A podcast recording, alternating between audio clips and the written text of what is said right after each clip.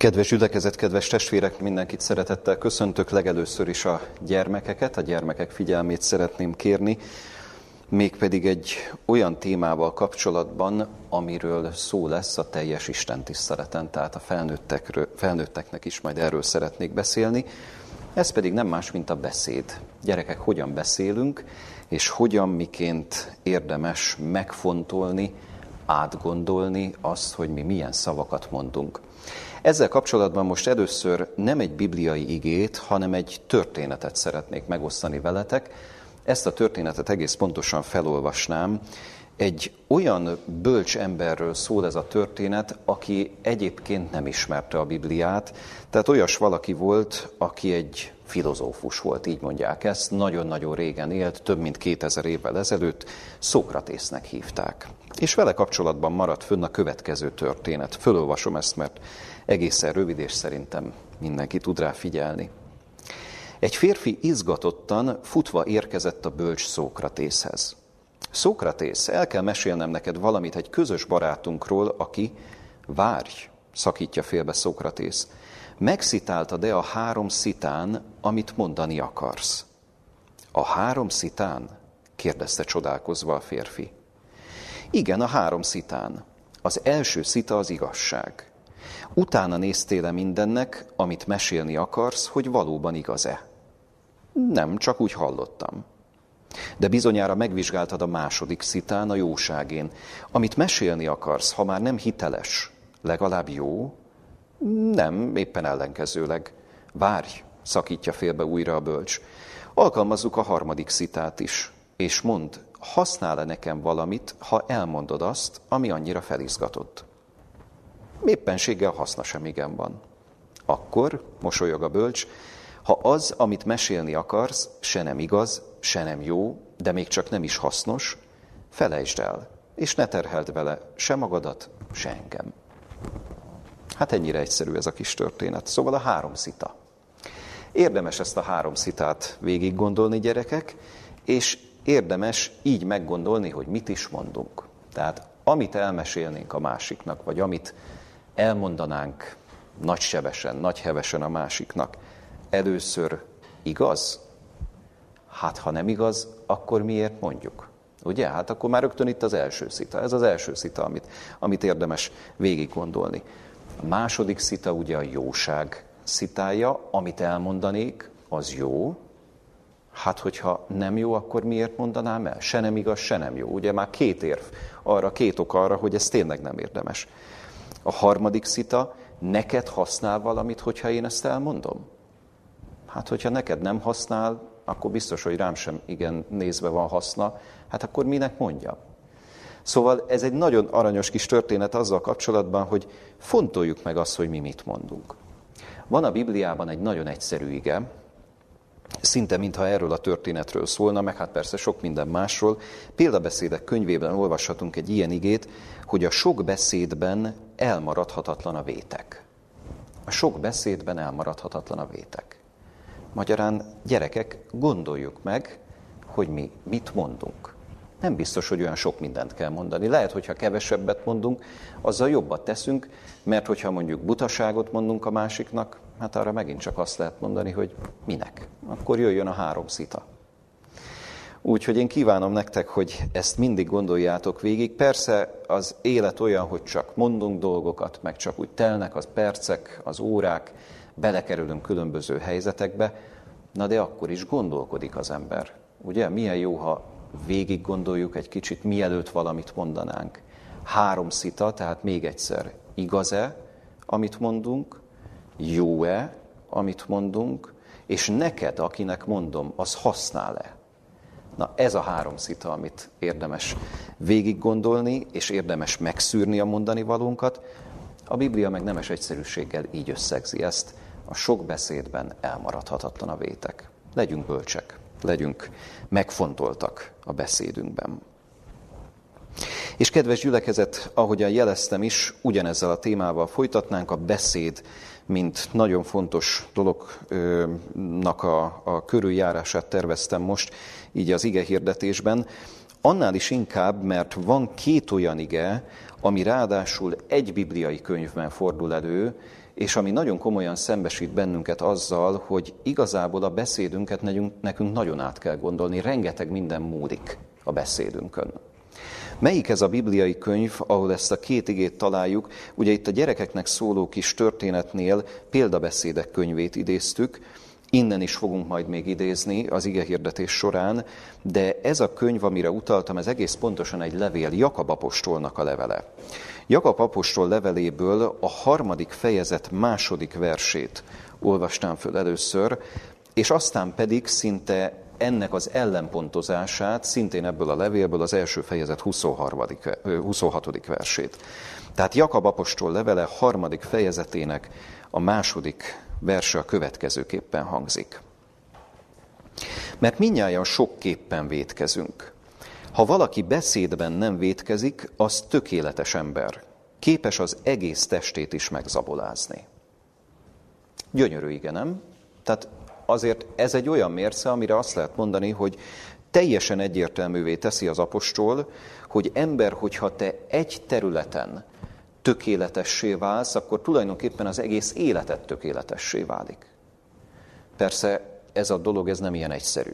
Tehát ennek a mélyére igyekszünk menni, de az biztos, hogy amit itt kimond, ez olyan reménnyel töltheti el az embert. Azt mondja, ha valaki beszédben nem vétkezik, tehát ha valaki meggondolja, hogy mit mond, jó időben mond jó dolgot, mondom, ezt fogjuk majd részletezni, azt mondja, az tökéletes ember, képes az egész testét is megzabolázni.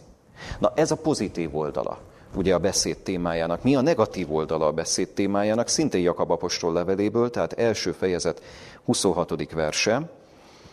Ha valaki Isten tisztelőnek látszik köztetek, de nem zabolázza meg nyelvét, sőt megcsalja a maga szívét, annak az Isten tisztelete hiába való. Ha valaki Isten tisztelőnek látszik köztetek.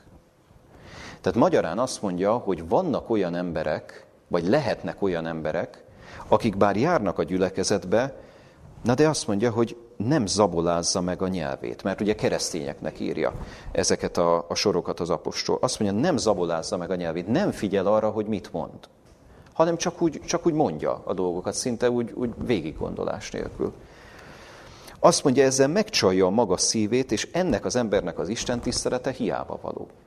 Tehát szeretné az Isten tisztelni szándéka szerint, Na de, mintha azt a kérdést tenné föl az apostol, hogy de minek? Miért, miért akarja ezt megtenni? Hát nem látja, hogy értelmetlen? Hát hogyha most a beszédét nem gondolja végig, akkor nem látja, hogy ennek így semmi értelme, hogy hiteltelen az egész kereszténysége, hiteltelen az Isten tisztelete? Tehát ez meg a negatív oldal. Tehát ugye nagyon komoly súlyjal esik latba ez az ige is. Az egyik azt mondja, hogy ember, hogyha te beszédben nem védkezel, a tökéletesség felé mész, és te tökéletes ember leszel. A másik meg az, hogy ha nem gondolod végig, hogy mit beszélsz, akkor azt mondja, hogy fölösleges az Isten tisztelet, akkor minek? Minek vagy itt olyan értelemben, hogy, hogy, hogy miért akarod te azt mutatni, hogy de Isten tisztelő vagy. Hát és ezzel a dologgal nem törődsz, hogy akkor, akkor a beszédeddel mi is a helyzet. Tehát egy nagyon komoly biztatás, de a másik oldalon meg egy félelmetes kifutás mutat be. Apropó ez a hiába való kifejezés, ugye ezt olvasok itt Jakabnál.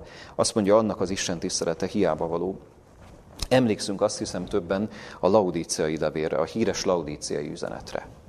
Tehát ott is ugyanez a gondolat jön elő, hogy laudícia kereszténysége, bár Isten tiszteletet szeretne gyakorolni, de olyan hiányosságok vannak, amire az Isten azt mondja, hogy ha ez így folytatódik tovább, akkor igazából nem, nem tudok más tenni, ki foglak vetni téged az én számból. Mintha ugyanezt a gondolatot idézné vissza, hogy akkor minek az egész? Nincs értelme.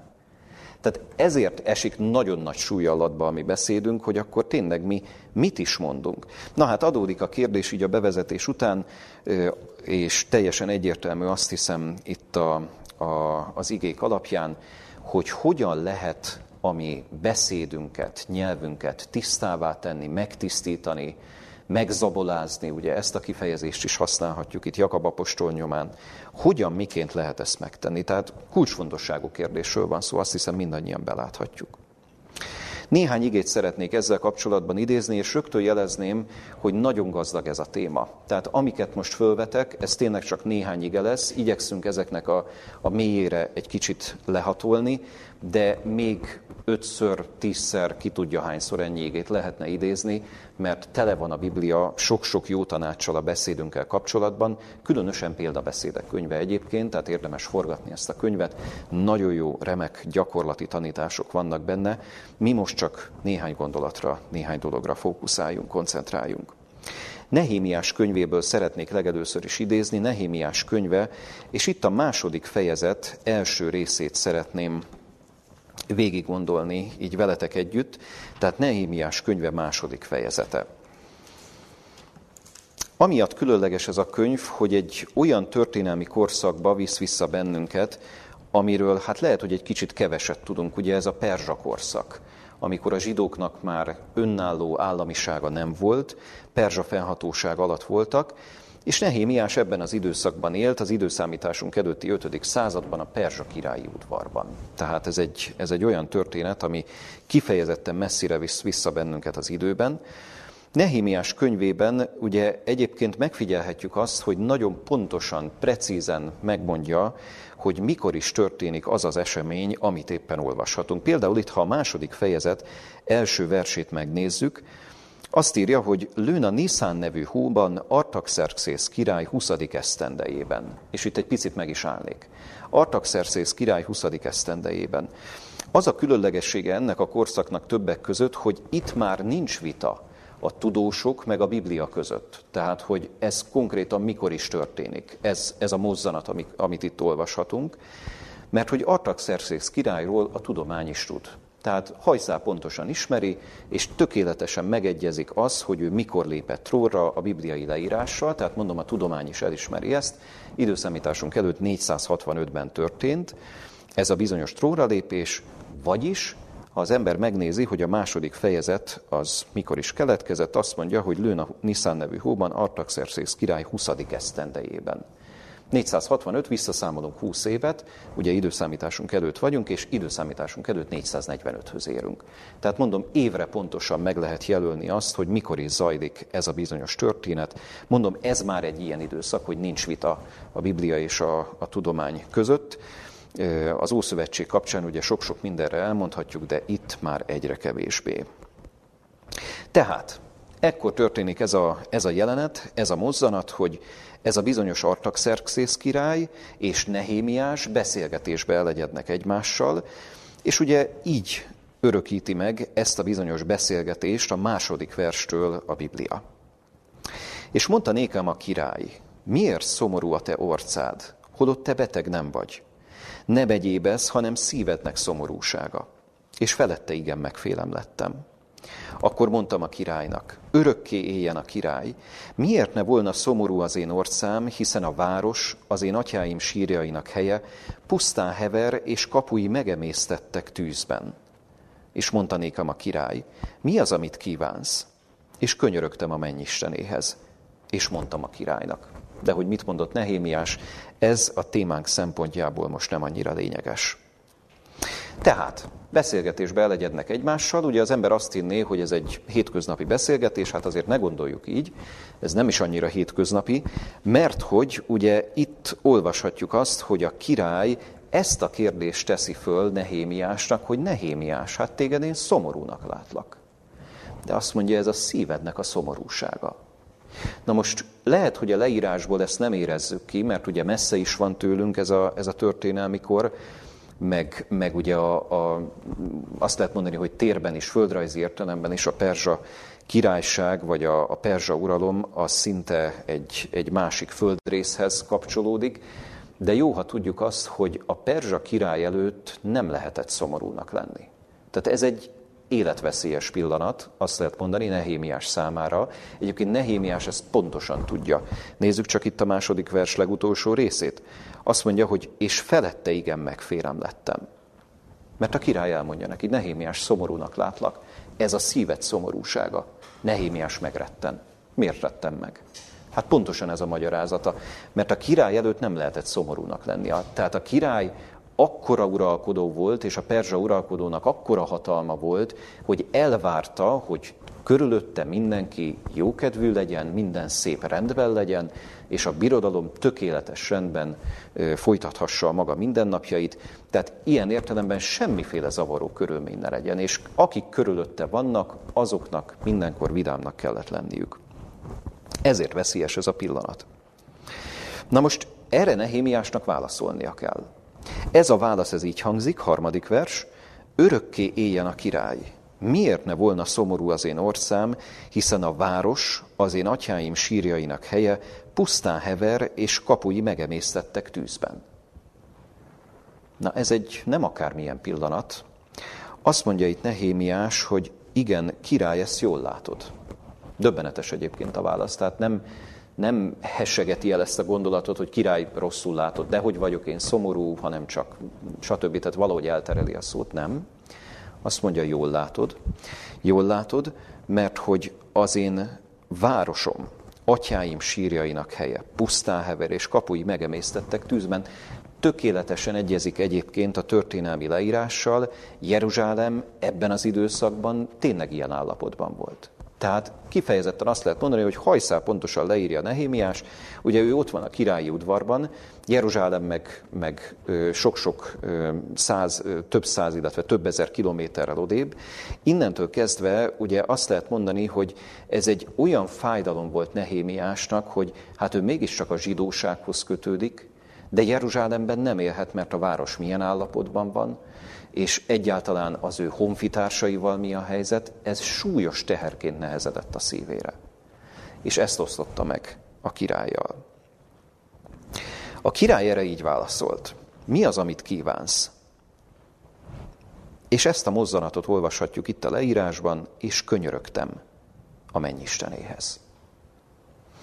A király tehát fölteszi neki a kérdést, ez a bizonyos Artaxerxész király, hiszen becsülte Nehémiást, aki a szolgája volt, pohárnok, és egy komoly tisztséget töltött be az udvarban, becsülte őt, és föltette neki a kérdést, azt is lehet mondani, hogy szinte földobta neki a labdát, hogy na most akkor mondj valamit, Nehémiás, mi az, amit kívánsz? És itt van ez a pici kis mozzanat, mozzanat, amit olvashatunk az igében, és könyörögtem a mennyistenéhez, és mondtam a királynak.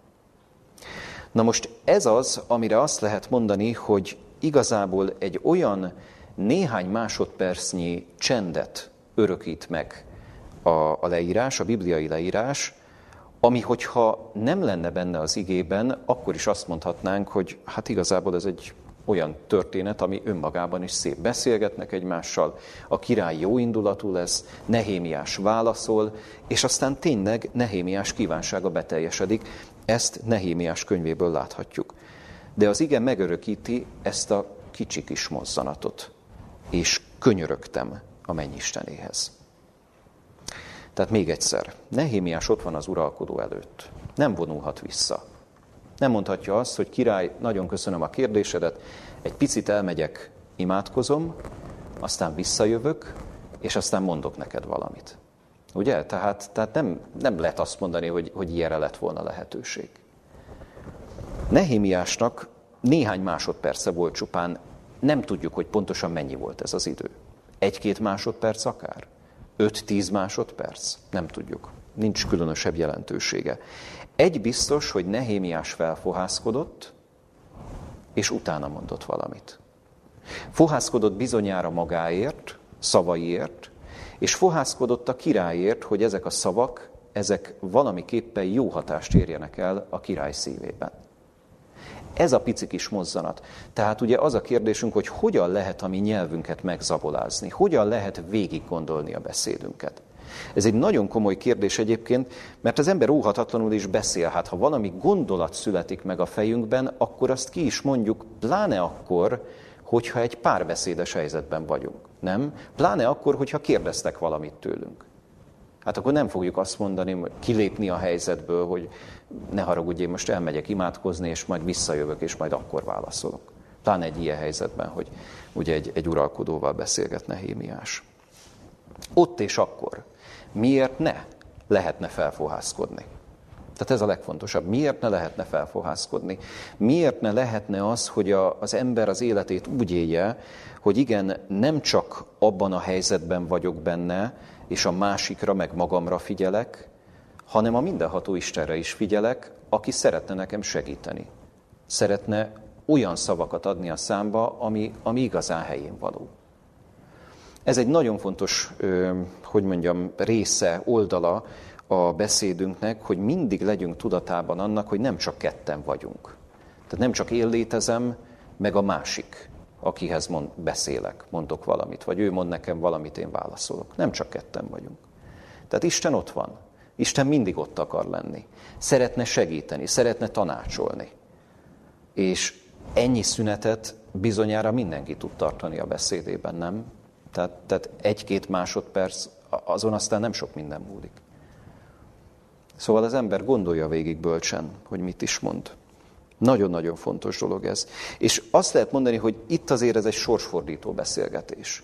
Lehet, hogy azt mondja az ember, hogy jó, hát azért a mi beszélgetéseink sokszor nem sorsfordítóak. Hát persze, egyfelől igen, de másfelől meg ki tudja, hogy mi múlik rajta. Tehát azért ne, ne hamarkodjuk el a választ, mert, mert lehet, hogy igenis komoly jelentősége van annak, amit mondunk, ahogy a másik fogadja.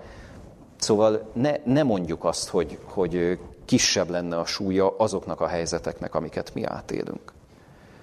Szóval bölcsesség úgy, hogy kivárunk, felfohászkodunk, csendben magunkban imádkozunk, ha két másodperc, akkor két másodperc, de akkor is tudatosítjuk magunkban, hogy én az Istennel vagyok, Istennel szeretnék lenni. Nem akarom elengedni az ő kezét. Szeretném, hogy ő hasson rám. Szeretném, hogy a másik emberre is hasson. És mondom, ezeket a néhány másodperceket nagyon-nagyon érdemes megfontolni, megszívlelni. Ez tehát az egyik ige, amit mindenképpen szerettem volna kiemelni. A másik ige. Új szövetséghez kérem, hogy lapozzunk. Efézusi levél 4. fejezet 29. verse. Ezt az igét nézzük most meg. Efézusi levél 4. fejezet 29. verse. Pálapostól szavai ezek, ő hogyan beszélt a szavakról, a szavak erejéről, a beszéd hatalmáról. Következőket olvashatjuk itt, tehát Efézus 4.29. Semmi rothat beszéd a ti szátokból ki ne származzék, hanem csak amely hasznos a szükséges építésre, hogy áldásos legyen a hallgatóknak. Tehát azt mondja, semmi rothat beszéd szátokból ki ne származzék. Hát az ember első pillanatban úgy egy picit elgondolkodik, hogy miről is beszél az apostol. Elég gyakorlatias a megfogalmazás, ugye ebben egyetérthetünk, de mi az, hogy rothat beszéd?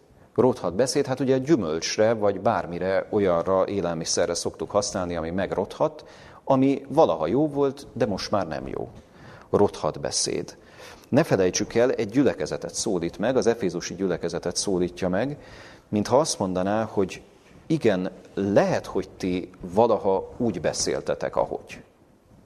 De az, ahogy ti beszéltetek, az nem volt helyén való, lehet, hogy valaha egészségesnek tűnt, mára már megrothat, most már, most már ne ezen az úton járjatok. Tehát, hogyha az ember valóban komolyan veszi a megtérést, komolyan veszi az újjászületést, akkor azt mondja, hogy na eddig a pontig ez jellemzett, de innentől kezdve én egy más életet élek, élek pedig többé nem én, hanem él bennem a Krisztus, mondja a Galata levélben Pálapostól.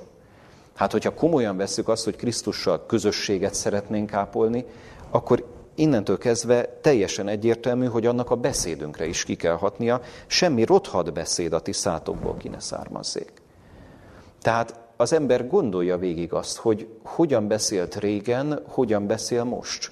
Kell, hogy legyen különbség, kell, hogy legyen választóvonal, akik már a keresztség gondolatáig eljutottak, vagy megkeresztelkedtek, kell, kell, hogy tényleg legyen egy egyértelmű választóvonal, hogy bár régen ez jellemzett, de most már más jellemez, most már a Krisztusé vagyok, most már Istené vagyok. Tehát annyira megragadott az Isten lénye, az Isten szeretete, annyira sokat jelent nekem Jézus Krisztus keresztje, hogy azt mondom, hogy innentől kezdve nem az vagyok már, aki voltam. Persze egyfelől igen, kétségtelen, mert a bőrömből, ne, bőrömből nem bújok ki, de másfelől viszont az ő akaratát akarom követni. Szóval azt mondja, semmi rothat beszéd a ti szátokból ki ne származzék. Na most itt nagyon fontos dolog a, a beszédünkkel kapcsolatban, ugye az ember leszögezheti, nem a világ a mérce. Tehát nem, nem az a mérce, ami körülvesz bennünket. Az ember óhatatlanul is idomul, hasonul a környezetéhez, azokhoz az emberekhez, akik körülveszik. Ne ez legyen a mérce. Jó, tehát az a múlt olyan értelemben, hogy valaha mi is a világ fiai voltunk, de most már mást akarunk követni. Semmi rothat beszéd a ti szátokból ki ne származzék, hanem csak amely hasznos a szükséges építésre, hogy áldásos legyen a hallgatóknak, hanem csak amely hasznos a szükséges építésre. Nagyon fontos ez a, ez a néhány jelző, mert ugye itt az apostol legelőször is azt helyezi az ember szívére, hogy a beszédünk legyen építő. Építő, legyen áldásos. Fantasztikusan szépek ezek a jelzők. Építő és áldásos. Ez azt jelenti, hogy ne az legyen a célom, hogy a másikat leromboljam olyan értelemben, hogy valamiképpen mondjuk, mondjuk valami nagyon negatívat sugározzak a beszédemmel. Ne, sugározzak pozitív dolgok. Még akkor is, hogyha az ember fed, akkor is legyen abban biztatás, akkor is legyen abban bátorítás. Ez egy nagyon fontos kérdés. Azt mondja, amely hasznos a szükséges építésre, hogy áldásos legyen a hallgatóknak. Ha az ember ebbe belegondol, Jézus Krisztus, a megváltunk, hogy beszélt? Rengetegszer építő módon, ez kétségtelen. De amikor feddett, mert ugye a feddésekről is beszélhetnénk, nem? Tehát, tehát ott voltak azok a súlyos, szigorú feddések, amiket mondjuk a farizeusokhoz intézett. Az is építő beszéd volt? Hát teljesen természetes, mert hogy a megtérésre hívta őket. Ellen White-nak van egy nagyon szép kifejezése egyébként ezzel kapcsolatban, a Jézus életében írja, azt mondja, hogy Jézus súlyos feddéseit is mély megrendülés hatotta át. Súlyos feddéseit is mély megrendülés hatotta át. Tehát ő tényleg menteni akarta az embert. Azt szerette volna, hogy valóban eljusson az ember szívéhez az, amit mond. Na most ez egy, ez egy nagyon fontos kérdés egyébként, és nézzük csak tovább ezeket a jelzőket. Azt mondja, hogy amely hasznos, tehát olyan legyen a ti beszédetek, amely hasznos a szükséges építésre, hogy áldásos legyen a hallgatóknak. Annyira érdekes, itt ennél az igénél, az Efézus 4.29-nél azt mondja, hogy ne csak építő legyen a beszédünk, hanem olyan legyen a beszédünk, amely a szükséges építésre hasznos. Az ember azt hinné, hogy szinte ez egy ilyen jelzőhalmozás, nem? Ha azt mondaná, hogy építő legyen a beszédünk, azzal is megelégedhetnénk akár. Nem? Hát ez is önmagában nagyon-nagyon szép és, és egyértelmű gondolat. Építő, áldásos beszéd. De nem, azt mondja, hogy csak amely hasznos a szükséges építésre. Lehet, hogy az én beszédem az önmagában építő, de szükséges-e? Tehát ez egy, ez egy nagyon fontos kérdés. Mire tanít bennünket ez az egy szó? Hogy szükséges építés? Hogy igen, építsd a másik embert, segítsd a másik embert, de csak olyan módon, hogy úgy segíts neki, amikor arra neki szüksége van. Mert önmagában, ha építő beszédeket mondasz, hát az jónak tűnhet, de mi van akkor, hogyha a másik nem tudja befogadni? Mi van akkor, hogyha nincs értelme annak, hogyha elmondod? Ugye? Tehát ez egy, ez egy nagyon fontos kérdés, és nagyon lényeges, hogy az ember gondolja ezt végig, hogy egy dolog, hogy mit akarok mondani, ez, ez a beszédnek az egyik fele. Az ember szinte itt megelégedne, nem? Tehát mit akarok mondani, mit szeretnék mondani, legyen tiszta az én beszédem. Az ember azt hinné, hogy itt lezárhatjuk a kérdést. Nem zárhatjuk le. Mert ha beszélek, akkor mindig ott van az a másik ember, mert értelemszerűen az ember ugye nem magában beszél, ott van az a másik ember, mit tud befogadni? Mi az a szükséges, amit nekem érdemes mondanom? Ha valamit nem érdemes mondani, nagyon egyszerű a kérdés, amit felvetek, akkor miért mondjam? Tehát akkor, akkor miért ne tartsam meg magamnak? Majd elmondom máskor, nem? Tehát, fölösleges. Tehát ez, ez nagyon fontos, hogy az emberben legyen meg az a, az a bölcsesség, ami egyébként megvolt Jézus Krisztusban is.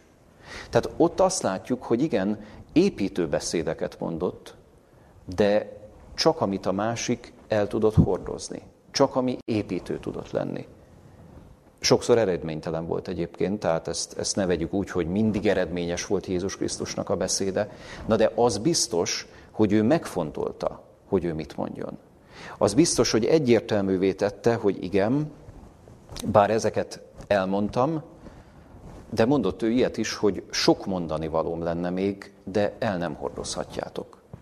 És ezt a sok mondani valót nem osztotta meg a hallgatósággal, nem osztotta meg a tanítványokkal. Miért tette volna? Fölösleges. Önmagában építő beszéd lett volna? Természetesen. Használt volna? Nem. Akkor viszont azt lehet mondani, hogy igen, igaza volt, hogy nem mondta el. Na most ezért nagyon lényeges ez, tehát, hogy igen, építő legyen a beszédünk, de csak ami szükséges. Na, ilyenkor érti meg az ember azt, amit idéztünk a gyermekeknek is, ugye a példabeszédek könyvéből, hogy a sok beszédben elmaradhatatlan a vétek. Tehát ha sokat beszélek, sokat mondom, lehet, hogy önmagában igaz. De, de miért mondom? Mi a helyzet a másik oldallal? És egyébként ez az a kettős hallás, amire az embernek el kell jutnia, hogy ne csak azt halljam meg, amit én mondani szeretnék, ne csak ez legyen az én fejemben. Ugye itt van ez a magyar mondás, soha ne felejtsük el, rengetegszer érdemes ide visszatérni, hogy mindenki magából indul ki. Mindenki magából indul ki. Hihetetlenül igaz ez a mondás. De a Biblia ugye azt mondja, hogy ne csupán mi magunk legyünk az életünk középpontjában kettős hallás. Egyfelől hallom azt, amit mondani szeretnék, másfelől a másik fejével is igyekszem gondolkodni, hogy mi az, ami eljut, mi az, ami használ, mi az, ami segít, mi az, ami építő, mi az, amit tényleg érdemes elmondani. És ha valamit nem érdemes elmondani, akkor nem mondjam el. Minek? Mi értelme van? Tehát erre mutat rá az Efézus 4.29, azt mondja, csak amely hasznos a szükséges építésre, hogy áldásos legyen a hallgatóknak. Annyira különleges egyébként egy mondás, amit olvastam még egyszer, eh, egy aforizma. Van egy aforizma gyűjtő, Soproni Istvánnak hívják, és ő adta ki az egyik kötetében, ugye különböző mondásokat gyűjtött össze, különböző érdekes mondásokat, aforizmákat.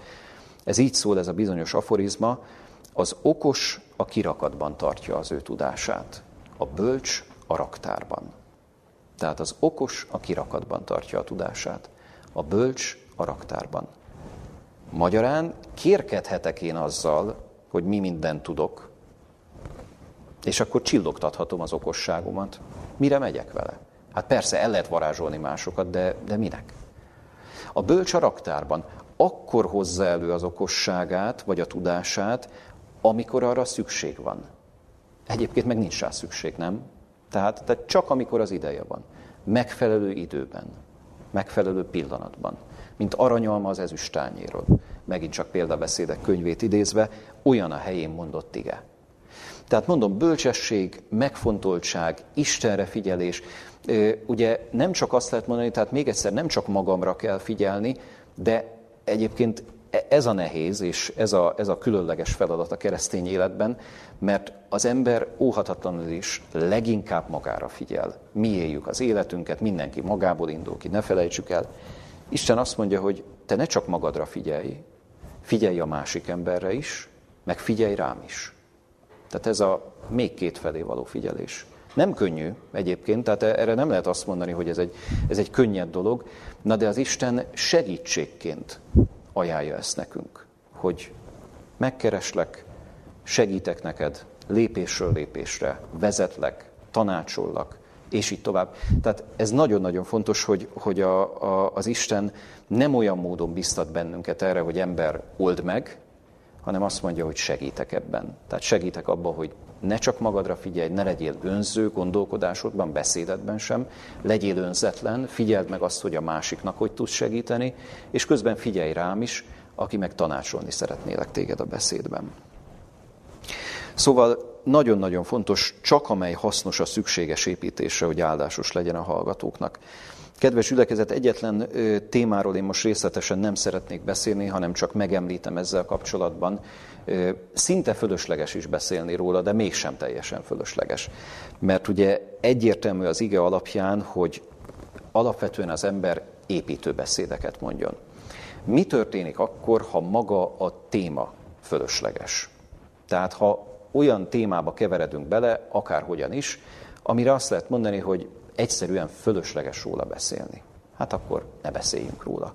Tehát az ember ki tud lépni abból a helyzetből, vagy el tudja terelni a témát, mert ilyen is létezik, nem?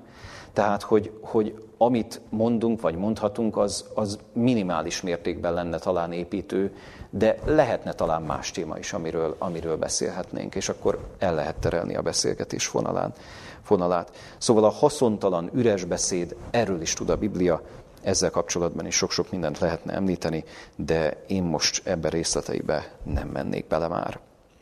Szóval összegezve itt az Efézus 4.29-et, tehát ezt olvastuk, semmi rothat beszéd a ti szátokból ki ne származzék, hanem csak amely hasznos a szükséges építésre, hogy áldásos legyen a hallgatóknak. És még egy ige szakaszt nézzünk meg, két ige verset egész pontosan, példabeszédek könyvéből, tehát most vissza megint az Ószövetséghez. Példabeszédek könyve 12. fejezete, és ott a 16. 17. verset idézem. Tehát példabeszédek 12. fejezete, és 16. 17. vers következőképpen hangzik. Aki igazán szól, megjelenti az igazságot, a hamis bizonyság pedig az álnokságot. Van olyan, aki beszél hasonlókat a törszúrásokhoz, de a bölcseknek nyelve orvosság. Azt mondja tehát, aki igazán szól, megjelenti az igazságot, a hamis bizonyság pedig az álnokságot. Ez az igazán szólni. Hát ha röviden összegezni akarnánk, hogy Jézus Krisztus a megváltó beszéde milyen volt, alapvetően ezt mondhatnánk, hogy igen, ő mindig igazán szólt. Meg is jelentette az igazságot. Hamis bizonyság benne nem volt, mert ez meg az álnokságot jeleníti meg. És ezzel kapcsolatban ugye gondolatritmusként, de sokszor visszatér ugye a bibliai költői könyvekben ez, gondolatritmusként a következőket írja a 17. vers, van olyan, aki beszél hasonlókat a törszúrásokhoz, de a bölcseknek nyelve orvosság. Megint az ige pozitív része, azt hiszem azt lehet mondani, hogy kifejezetten egyértelmű lehet számunkra, áldásos, építő, ugye ezeket a jelzőket olvastuk az Efézusi levélben, itt meg azt olvassuk, hogy legyen orvosság, a bölcsek nyelve, orvosság legyen a mi. Nagyon-nagyon szép. De mit kezdjünk ezzel, amit itt a 17. versben olvashatunk, hogy van olyan, aki beszél hasonlókat a törszúrásokhoz. Törszúrásokhoz. Na most ez az, amit, amit mai kifejezéssel úgy szoktunk mondani, vagy úgy szoktak mondani, nem szép ez a kifejezés, tehát én nem szeretem, nem is használom, de, de ugye had, had idézzem ezt, ami egyre inkább elterjedt a nyelvünkben, csak éppen valami más kifejezés lenne ezzel kapcsolatban a legjobb. Szóval ezt nevezzük manapság beszólásoknak. Tehát amikor valaki beszól a másiknak. Mondom, nem, nem szép, ilyen slangbe hajló kifejezés ez. De ha azt mondjuk, hogy törszúrás, hát arra meg azt lehet mondani, hogy azt meg nem érti a mai ember, ez egy, ez egy régies kifejezés. Hát valahol a kettő között kéne megtalálni ennek a, a, a módját, hogy mi is lenne a helyes szó erre. Egy a lényeg, hogy ezzel ne éljünk. Ezzel ne éljünk. Tehát gondolkodtatni lehet, de az ne törszúrás legyen. Tehát a törszúrás az fáj.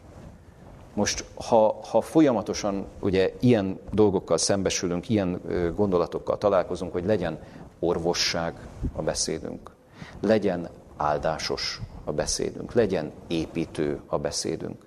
Hát persze az ember, hogyha szembesül azzal, hogy, hogy igen, valóban nekem valami javítanom kell, lehet, hogy abban van bizonyos fájdalom, de én ne okozzak fájdalmat a másiknak azzal, hogy, hogy törszúrásokat adok neki emlékeztetem őt valamire, vagy, vagy, vagy valami, valami olyat mondok, ami, ami nem fog neki jól esni. Tehát az ember legyen építő, de az, amikor törszúrásokkal, ilyen odamondogatásokkal operálunk, nem, nem az igazi. Tehát az ige nem erre tanít bennünket. Az ige arra tanít bennünket, hogy, hogy legyen, legyen egyértelmű a beszédünk. Még egyszer mondom, gondolkodtatni lehet. Az iróniának is adott esetben bizony lehet helye. Nagyon is lehet helye. Jézus is alkalmazta az iróniát. De ez, ez soha nem volt bántó.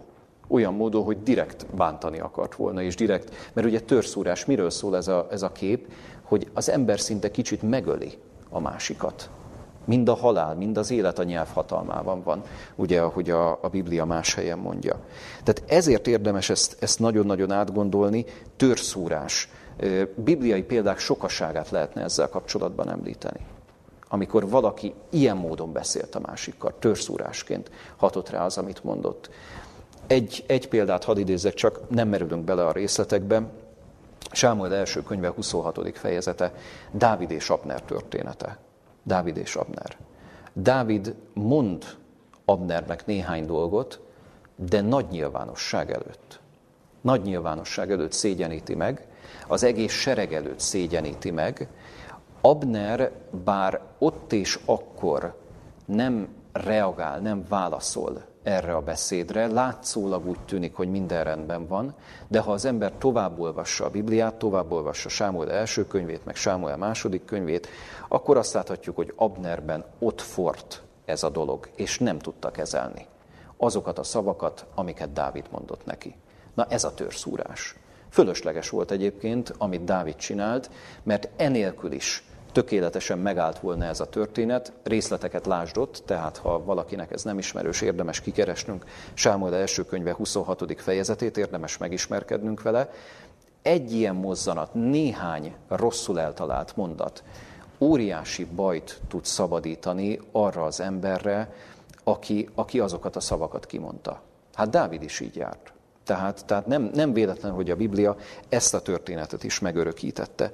Nagyon-nagyon érdekes és, és sokat mondó az, hogy, hogy mit is találhatunk ott az igében. A bölcseknek nyelve tehát orvosság, ahogyan itt olvashattuk is. Kedves gyülekezet, ezek voltak tehát azok az igék, amelyekre azt lehet mondani, hogy hogy igen, nagyon nagy jelentősége van a beszédünkkel kapcsolatban. Sok mindent lehetne még idézni, talán még a római levél 12. fejezetét is említsük meg. Római levél 12. fejezete általános értelemben mond egy tanácsot a római levél 12. fejezetének első két verse, de ez a beszédre is alkalmazható. Tehát Róma 12.1.2. Ezt nézzük még meg lassan a befejezéshez közeledve. Kérlek azért titeket, atyám fiai, az Istennek irgalmasságára, hogy szánjátok oda a ti testeiteket élő, szent és Istennek kedves áldozatul, mint a ti okos vagy logikus tiszteleteteket. És ne szabjátok magatokat a világhoz, hanem változzatok el a ti elmétek megújulása által, hogy megvizsgáljátok, mi az Istennek jó, kedves és tökéletes akarata. Azt mondja tehát itt az apostol, hogy ne szabjuk magunkat a világhoz, és az Istennek irgalmasságára kér bennünket. Egy hatalmas szakaszt, az utolsó szakaszát nyitja meg a levélnek ez a néhány gondolat. Pálapostól tehát egyértelművé teszi, hogy a változás forrása mindenkor Jézus Krisztus áldozata, Istennek az irgalmassága. Tehát ezért kérlel bennünket, ezért mondja azt, hogy igen, számotokra ez legyen a legfontosabb, mert az Isten az életét adta értetek, Jézus Krisztus az életét adta értetek, és ezért kérlellek benneteket, azt mondja, szánjátok oda a ti testeiteket, és ne szabjátok magatokat a világhoz, hanem változzatok el a ti elmétek megújulása által. Tehát ez legyen az, ami, ami számotokra a legfontosabb. Ez legyen az, ami, amire azt mondjátok, hogy igen, ez a, ez a leglényegesebb része az életünknek. És ebben természetesen benne van a beszéd is. Sok mindenről szólhatnánk ennek kapcsán, akár egészségügyi törvényekről, a testünk, mint Szentlélek temploma, erről a gondolatról, és így tovább, tehát lehetne még, még sokfelé leágazni. Én most a beszédre koncentrálok különösen, azt mondja, hogy ne szabjátok magatokat a világhoz. Megint csak ugyanaz a gondolat, amit említettünk, ne a világ legyen a mérce. Tehát a világ megy egy irányba, a keresztény miért, miért menne a világgal együtt? Tehát Isten szolgálja, miért akar a világgal menni? Legyen számunkra az Isten a mérce. Ez nem azt jelenti, hogy legyen, hogy mondja, megemészhetetlen befogadhatatlan, érthetetlen a beszédünk, nem erről szól. Hanem arról, hogy mi az Istennel vagyunk közösségben, Krisztus áldozata számunkra a legfontosabb, és ezért beszélünk úgy, ahogy beszélünk. Tehát ez, ez a mérce, ez a kiinduló pont. És ami még itt lényeges ezzel kapcsolatban, tehát azt lehet mondani az egész témával kapcsolatban, az az, hogy ha, ha az ember fölteszi magának a kérdést, hogy tulajdonképpen miről is szól ez az egész téma, miről is szól a beszéd kérdése. Ha azt a végtelenül egyszerű kérdést tenném föl, hogy miről szólt most már múlt időben ez az ige hirdetés. Lehet, hogy röviden összegezve azt mondanánk, hogy a beszéd tisztaságáról, hiszen címként is ezt adtuk meg. A YouTube-on ez így lesz megtalálható, hogy beszédünk tisztasága. Ugye, ha valaki beszédben nem vétkezik, tökéletes ember, de én azt mondanám, hogy ez az ige hirdetés, ez alapvetően nem a beszédről szólt csupán. A beszéd az mindig egy, hogy mondjam, másodlagos dolog, tünet. Az elsődleges dolog az az, hogy mi van a mi szívünkben. Mi van a mi szívünkben. És ezért idézem befejezésül azt az igét, amit Máté evangéliumában találhatunk, a 12. fejezet 34. versét. Tehát Máté evangélium a 12. fejezet 34. verse azt mondja, hogy mert a szív teljességéből szól a száj. A szív teljességéből szól a száj.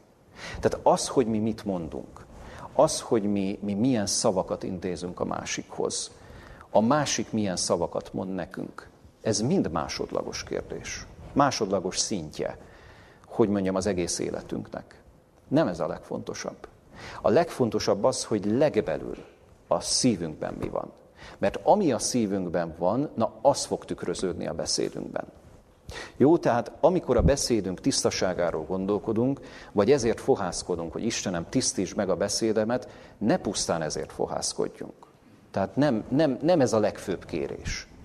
Uram, tisztíts meg az én szívemet, és ezáltal majd meg fog tisztulni a beszédem is. Tehát ott a, a, a legbelső dolgokat rendbe tenni, a, az érzelmeinket, a gondolkodásunkat helyre tenni az Isten segítségével, és ha ez megtörténik, akkor működni fog az, hogy igen, a beszédünk is tiszta lesz, a beszédünk is a jóságot, az építést, az orvosságot fogja sugározni, és így tovább. De mondom, önmagában a beszédünket megváltoztatni, ez, e, erre azt lehetne mondani, hogy ez felszíni munka.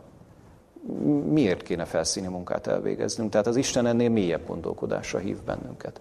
Végezzünk mélyebb munkát magunkért. Ő is egy mély fúrás szeretne végezni. Egészen leásni ugye a, a szívünkig, indítékainkig, sok mindenig.